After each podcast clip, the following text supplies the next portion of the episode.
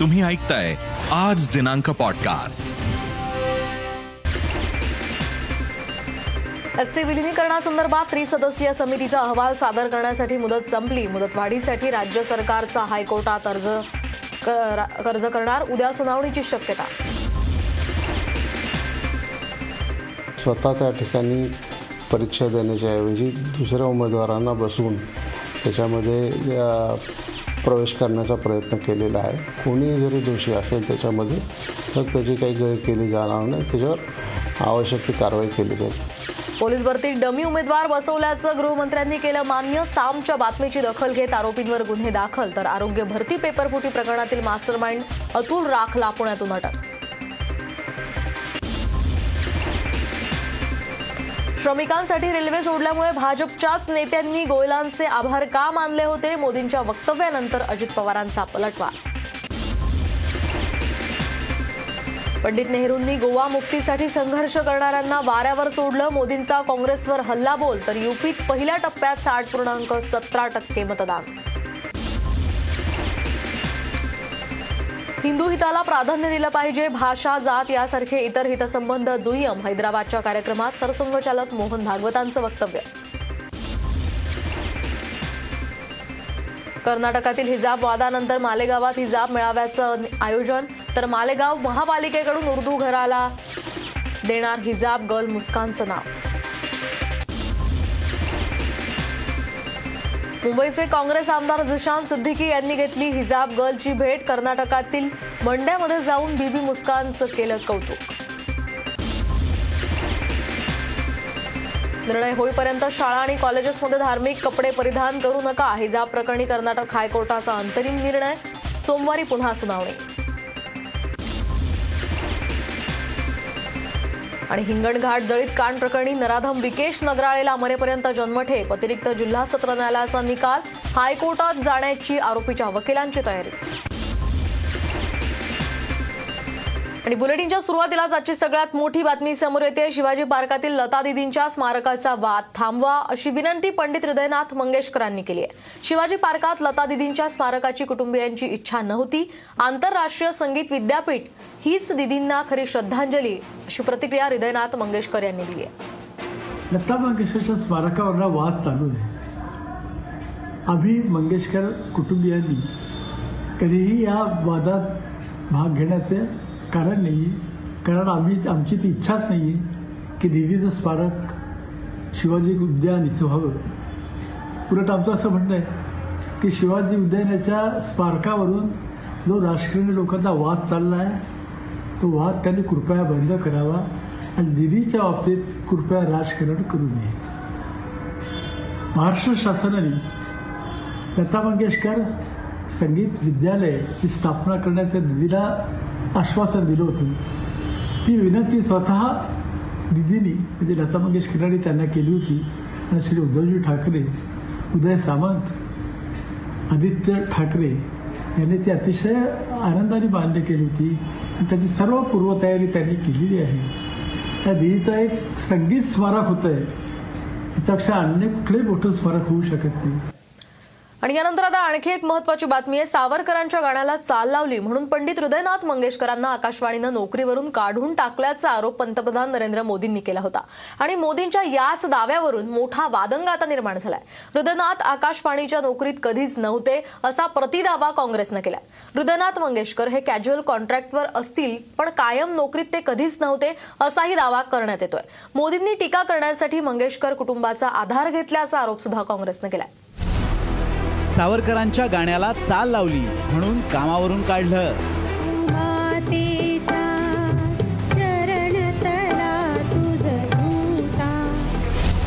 हृदयनाथ मंगेशकरांच्या दाव्याचा मोदींकडून हवाला. Pandit Hridaynath Mangeshkar All India Radio से निकाल दिया गया. वो ऑल इंडिया रेडियो में काम करते काँग्रेसनं खरंच कलाकारांची मुस्कटदाबी केली. पंतप्रधान नरेंद्र मोदींनी संसदेतल्या भाषणात काँग्रेस राजवटीत कलाकारांची मुस्कटदाबी केल्याचा आरोप केला. दाखला म्हणून पंडित हृदयनाथ मंगेशकरांच्या एका मुलाखतीचा त्यांनी उल्लेख केला. सावरकरांच्या ने मजसीने या कवितेला चाल लावली म्हणून अठ्ठावीस दिवसात आकाशवाणीच्या नोकरीवरून काढून टाकल्याचा दावा पंडित हृदयनाथ मंगेशकरांनी केला होता. मोदींनी हाच मुद्दा संसदेत उपस्थित केला.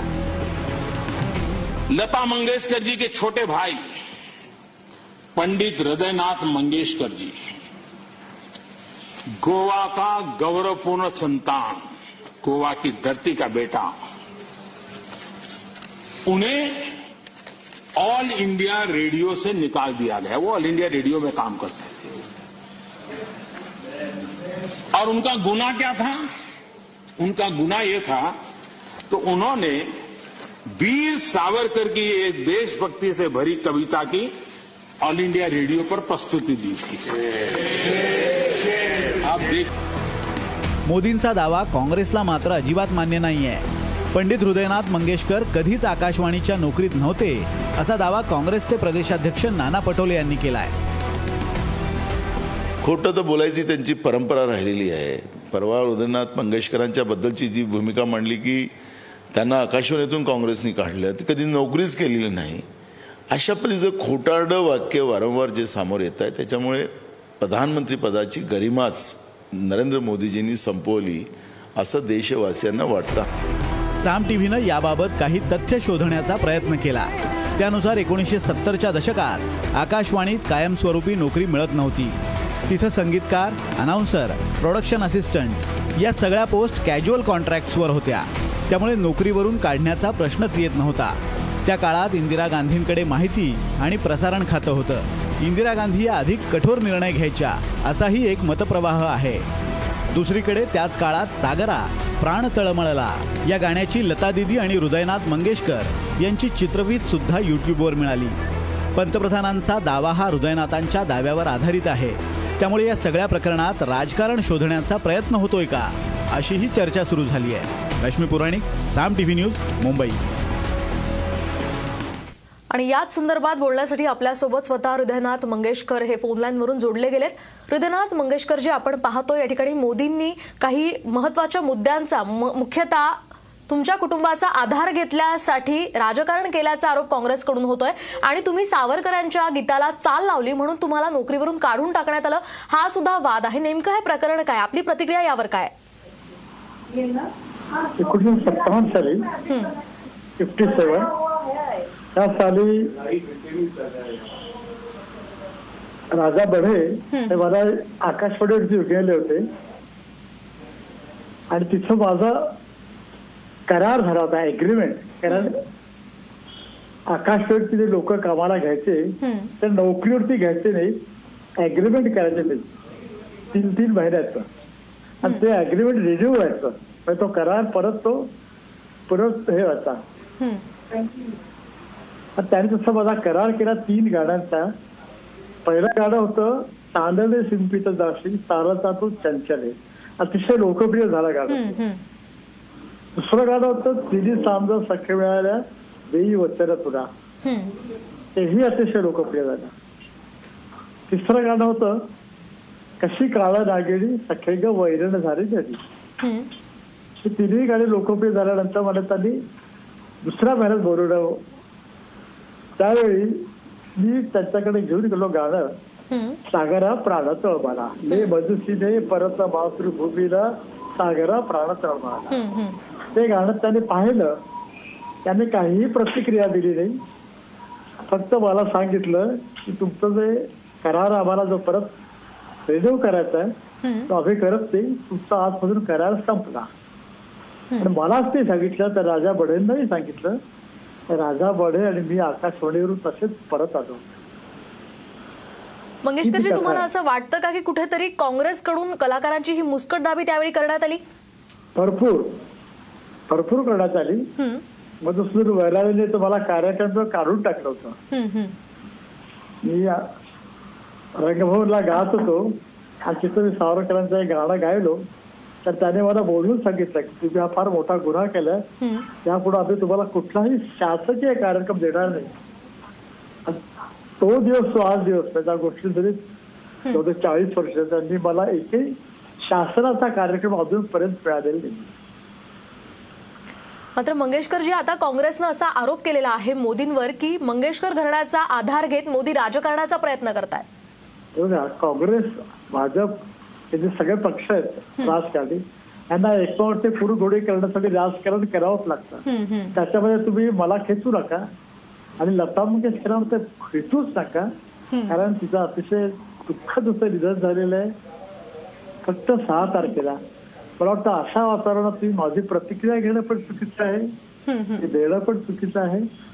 फक्त हे सगळे आरोप मोदींवर ठेवत आहेत म्हणून मी आपल्याला प्रतिक्रिया देतोय. की जे मोदी बोलले ते खरं आहे.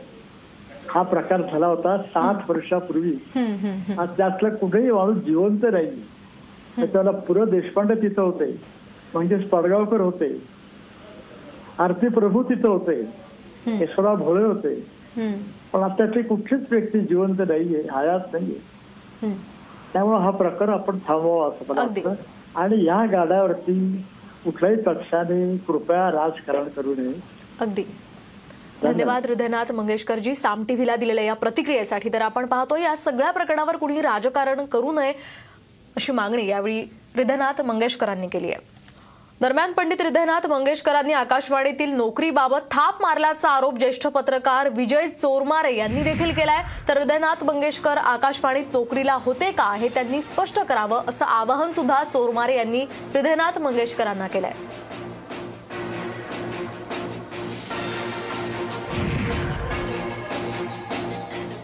जे लोक हृदयनाथ मंगेशकर यांना जवळून ओळखतात त्या अनेकांचं म्हणणं असं आहे की हृदयनाथ मंगेशकर हे थपा मारण्यात पटायत आहेत. आता खरं तर हृदयनाथ मंगेशकर यांनी थाप मारले की खरोखर ते आकाशवाणीच्या सेवेत होते? याचा खुलासा हृदयनाथ मंगेशकर यांनी करायला पाहिजे. कारण मंगेशकर कुटुंबातल्या एका महत्त्वाच्या व्यक्तीनं एका महा मराठीतल्या आणि देशाच्या पातळीवरच्या एका महत्त्वाच्या संगीतकारानं महत्त्वाच्या गायकानं खोटं बोललेलं आहे त्यानं थाप मारलेली आहे ही गोष्ट कधीही शोभनीय ठरणार नाही. एसटी विलिनीकरणासंदर्भात त्रिसदस्यीय समितीचा अहवाल अद्यापही तयार नाहीये आणि समितीचा अहवाल सादर करण्यासाठी वेळ वाढवून देण्यासाठी राज्य सरकारकडून मुंबई हायकोर्टात अर्ज दाखल करण्यात येणार आहे. तर अहवालासाठीची न्यायालयानं दिलेली बारा आठवड्यांची मुदत संपली आहे. म्हणून अहवाल सादर करण्यासाठी अधिक वेळ देण्यात यावा यासाठी राज्य सरकारनं कोर्टात अर्ज केलाय.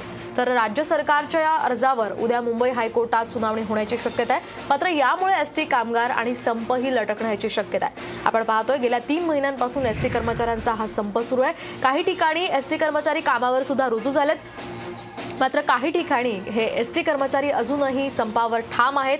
तर याच संदर्भात त्रिसदस्यीय समितीचा अहवाल हा अजूनही आलेला नाहीये. आणि तो अहवाल सादर करण्यासाठी मुदत वाढवून देण्यासाठी सरकारनं वेळ मागून घेतलेला आहे आणि त्यासाठीच हायकोर्टात याचिका दाखल करण्यात आली आहे. या संदर्भात उद्या हायकोर्टात निर्णय येण्याची शक्यता आहे. कर्मचाऱ्यांचा हा संप कधी संपणार असा सवाल सर्व स्तरातून विचारला जाऊ लागलेला आहे. कारण बऱ्याच दिवसांपासून प्रवाशांचे प्रचंड हाल होत होते. खेड्यागावातील लोकांचे हाल होत होते. यासोबतच सगळ्या प्रवाशांना वेठीस धरण्याचं काम हे संपकरी करतात असा सुद्धा आरोप होत होता. मात्र त्यांची विलिनीकरणाची मागणी ही राज्य सरकारनं फेटाळली होती. राज्य सरकारकडून ती मागणी मान्य झालेली नव्हती. त्यांच्या पगारात वाढ करण्यात आली होती. मात्र तरीसुद्धा हे कर्मचारी आंदोलनावर ठाम होते आणि त्यासाठी त्रिसदस्यीय समिती सुद्धा स्थापन करण्यात आली. मात्र त्या समितीचा अहवाल हा अजूनही तयार झालेला नाहीये आणि त्यासाठीची मुदत संपलेली आहे त्याच पार्श्वभूमीवर. आता हा अहवाल सादर करण्यासाठी मुदत वाढवून देण्यात यावी या संदर्भात मुंबई हायकोर्टात याचिका दाखल करण्यात आली आहे. आणि या संदर्भातला निकाल उद्या येण्याची शक्यता आहे.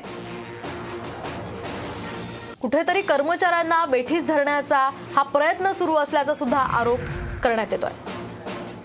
बातमी पनवेलमधून पनवेल महानगरपालिकेचे माजी उपमहापौर जगदीश गायकवाड यांना तडीपार करण्यात आलाय. गायकवाड यांना रायगड ठाणे आणि नवी मुंबईच्या हद्दीतून तडीपार करण्यात आलाय.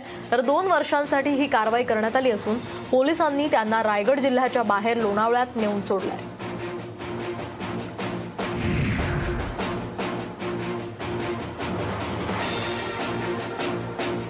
कोरोना काळातील लॉकडाऊन संदर्भात पंतप्रधान मोदींनी केलेल्या वक्तव्यावरून आता एक नवा वाद निर्माण झालाय. काय म्हटलेत पंतप्रधान नरेंद्र मोदी आणि त्याला महाराष्ट्रानं नेमकं काय प्रत्युत्तर दिलंय? राज्यांनी आधी मग केंद्रानं केला लॉकडाऊन लॉकडाऊनच्या निर्णयावर मोदींचा दावा. लॉकडाउन पहले से ही राज्यों ने शुरू कर दिए राज्यांची मोदींच्या वक्तव्यावर टीका. कोरोना काळात देशव्यापी लॉकडाऊन लावण्यात आला. संपूर्ण भारत ठप्प झाला. कोट्यवधी लोक एका क्षणात बेरोजगार झाले. या लॉकडाऊनची मोठी किंमत देशातल्या जनतेनं मोजली. आता हा लॉकडाऊन नेमका कुणी जाहीर केला? यावरून वाद सुरू झालाय. राज्य सरकारांनी लॉकडाऊन जाहीर केला. त्यानंतर केंद्रानं निर्णय घेतल्याचा दावा पंतप्रधान मोदींनी केलाय. आज रात 12 बजे से संपूर्ण देश में संपूर्ण लॉकडाउन होने जा रहा है। हिंदुस्तान को बचाने के लिए, हिंदुस्तान के हर नागरिक को बचाने के लिए, आपको बचाने के लिए, आपके परिवार को बचाने के लिए, आज रात 12 बजे से घरों से बाहर निकलने पर पूरी तरह पाबंदी लगाई जा रही है। महाराष्ट्रातल्या महाविकास आघाडी सरकारला मात्र हा दावा मान्य नाही. मोदी पंतप्रधान आहेत ते काहीही बोलू शकतात असा टोला उपमुख्यमंत्री अजित पवार यांनी लगावलाय.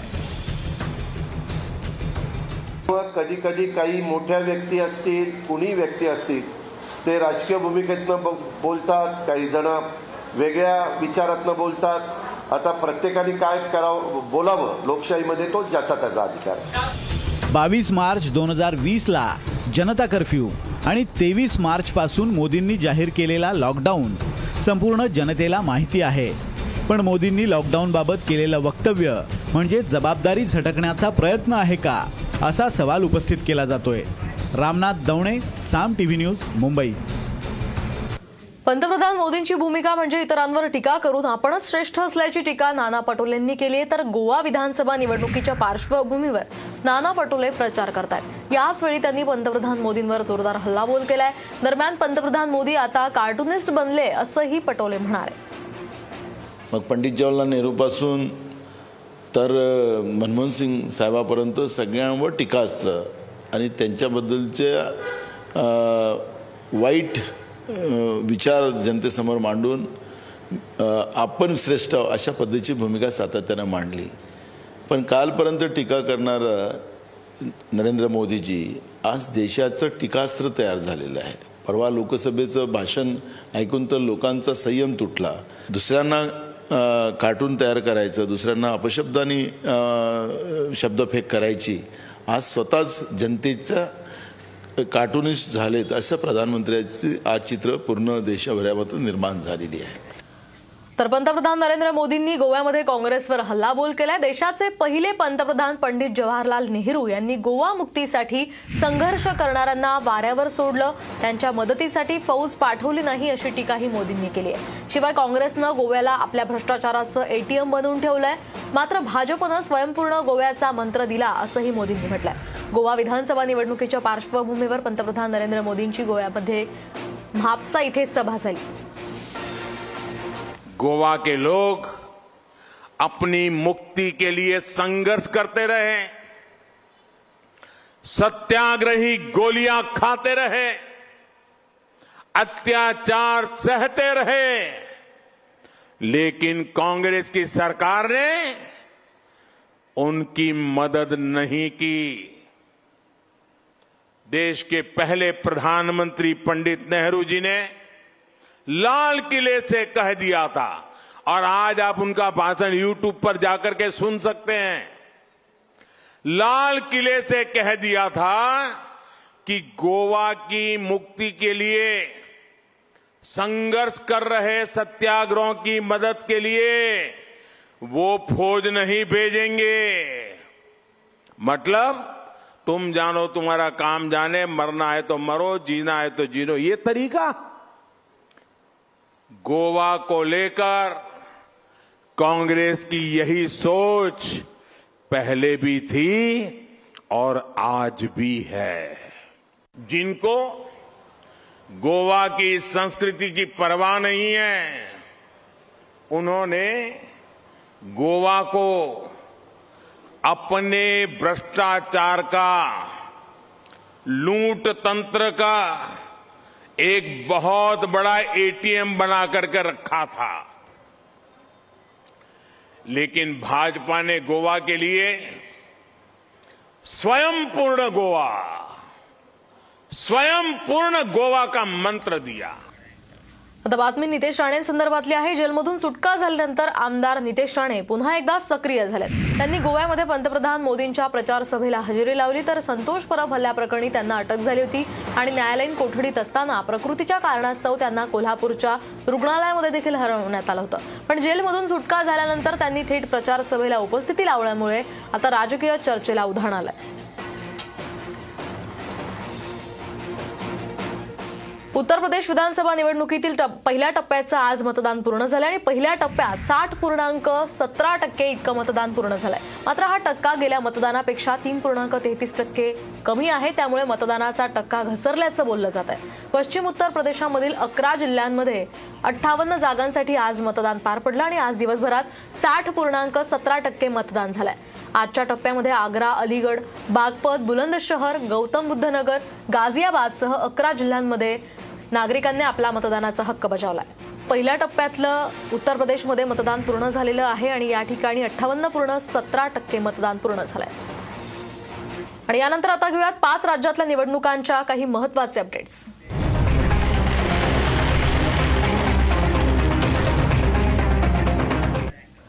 आपण पाहतो देशभरात सध्या विधानसभा निवडणुकांचा मोसम आहे आणि पाच राज्यांमध्ये विधानसभा निवडणुकांचा प्रचार शिगेला पोहोचलाय. उत्तर प्रदेश गोवा आणि पंजाब राज्यांच्या निवडणुकीकडे सगळ्या देशाचं लक्ष लागलंय. आणि म्हणूनच आता आपण जाऊयात पंजाबमध्ये. पंजाबमध्ये नेमकं काय सुरू आहे ते जाणून घेण्यासाठी आमच्यासोबत आमचे प्रतिनिधी संजय डाफ हे थेट जोडले गेलेले आहेत. संजय काय अधिक माहिती मिळते? सध्याचं पंजाबचं वातावरण कसं आहे निवडणुकीचं?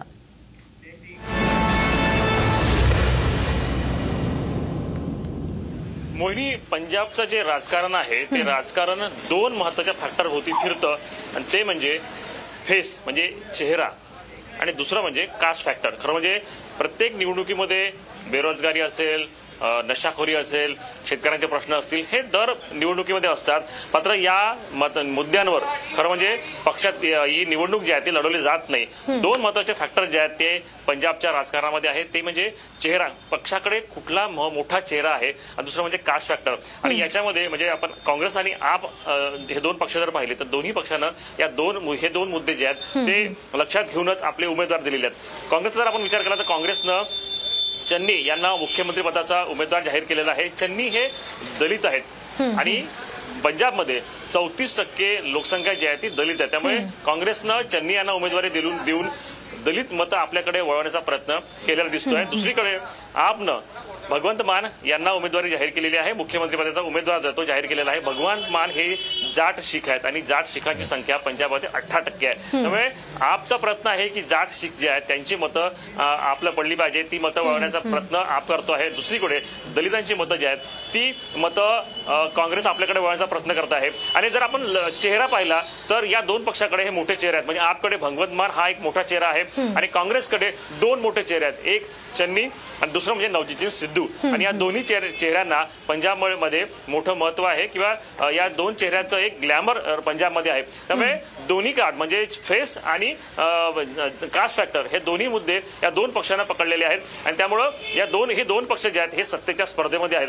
कारण भाजपकडे चेहरा नाही त्यानंतर अकाली दल आहे त्यांच्याकडे सुद्धा नवीन चेहरे नाहीत. त्यामुळे हे जे पक्ष आहेत हे कुठेतरी माघारताना दिसते आणि काँग्रेस आणि आपमध्ये रसिक हे दिसते आहे सत्तेसाठी. आपल्यासोबत अभिजित आपले प्रतिनिधी अजित अभिजित सोनवणे आहेत. अभिजित आपण फिरतो आहे पूर्ण पंजाबमध्ये.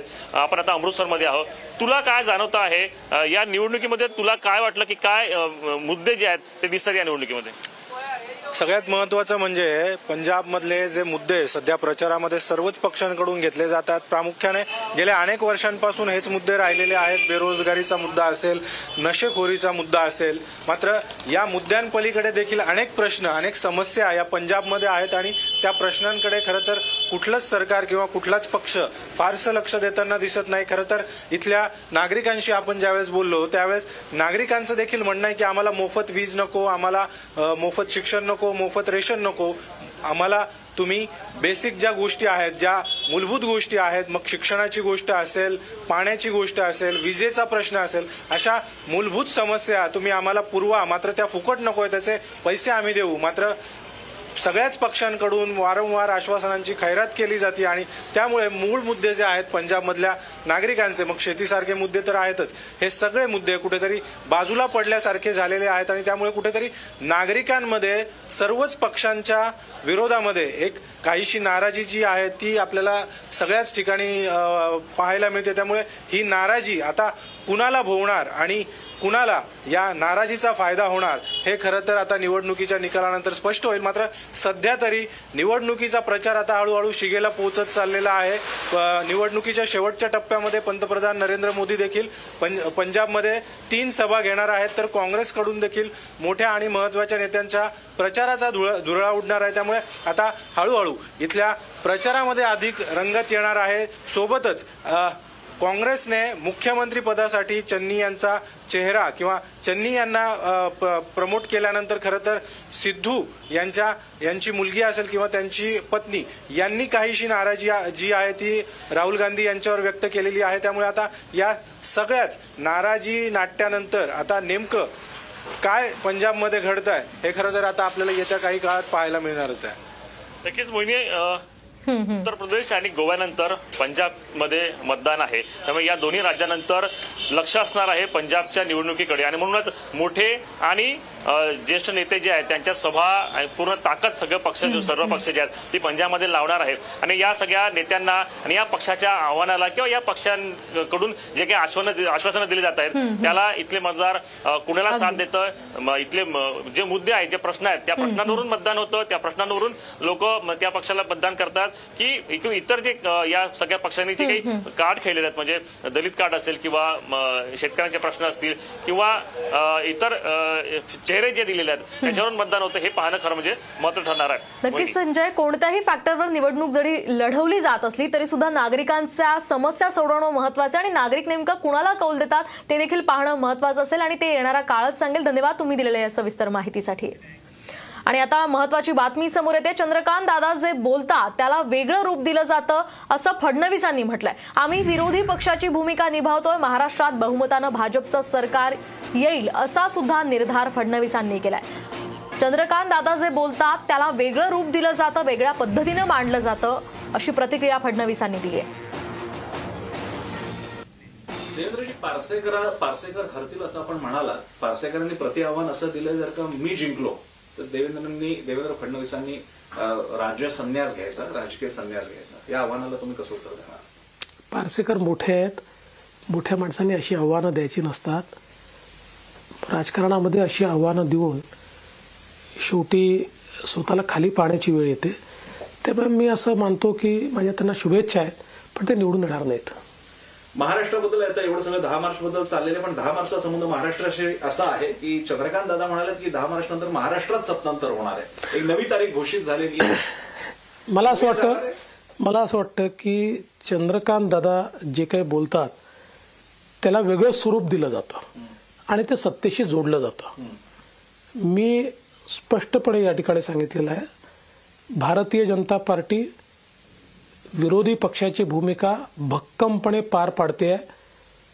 या सरकारला सळो की पळो करून आम्ही सोडणार आहे. कारण हे जनविरोधी सरकार आहे. हे भ्रष्टाचारी सरकार आहे. आणि भारतीय जनता पार्टी पूर्ण मेजॉरिटीने या ठिकाणी सरकारमध्ये येईल. त्याकरता आम्ही मेहनत करू. महाराष्ट्रात महाराष्ट्र. आणि अगदी शेवटचा स्मारकाच्या बाबतीत आता मंगेशकर कुटुंबियांनीच म्हटलेलं की स्मारकाचा वाद बंद करा. आपले आमदार राम कदम म्हणतात की शिव शिवाजी पार्कवरती शिवतीर्थावर स्मारक वगैरे व्हावं. तर आता भाजपकडनं सुद्धा पूर्णविराम दिला जाणार आहे यासाठी? मी पहिल्याच दिवशी या संदर्भात सांगितलं की लता दिदींचं स्मारक कुठल्याही वादाविना झालं पाहिजे. ते कुठेही करा कुठेही करा पण लता दिदींच्या स्मारकाचा वाद होऊ देऊ नका. या प्रकरणाचे लोण मालेगावमध्ये सुद्धा उमटल्यानंतर आज मालेगावमध्ये मुस्लिम महिलांचा मेळावा घेण्यात आला. आणि यामध्ये जमियत उलेमा ए हिंदचे पदाधिकारी तसंच आमदार मौलाना मुफ्ती मोहम्मद इस्माईल सहभागी झाले होते. याचवेळी मुफ्ती इस्माईल यांनी उपस्थित महिलांना संबोधित केलं. मुस्लिम धर्मात हिजाब आणि बुरखा हा प्रत्येकाच्या आवडीचा भाग असला तरी दुसऱ्या कुणाची साया पडू नये यासाठी बुरखा धारण केला जातो असंही त्यांनी यावेळी म्हटलंय.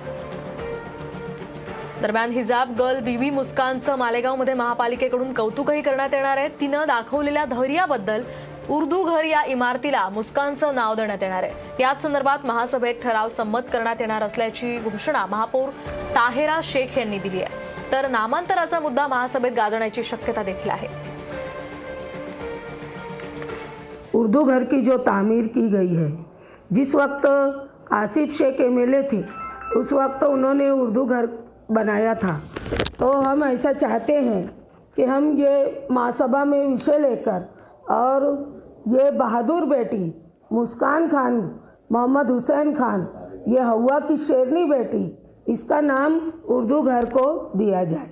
ऐसा हम महासभा में विषय लेकर ठहराव करके उसको हम मुस्कान खान के नाम से मनसूब करना चाहते हैं। आता एक ब्रेकिंग बातमी समोर येते. ईडीनं मनी लॉन्ड्रिंग प्रकरणात वॉशिंग्टन पोस्टच्या लेखिका राणा अय्यूब यांचे एक कोटी सत्याहत्तर लाख रुपये जप्त केले. त्यांना हा ईडीचा मोठा दणका म्हणावा लागेल. गुरुग्राममध्ये ही बातमी घडलेली आहे. तर ईडीनं मनी लॉन्ड्रिंग प्रकरणात वॉशिंग्टन पोस्टच्या लेखिका राणा अय्यूब यांचे एक कोटी सत्याहत्तर लाख रुपये जप्त केलेत.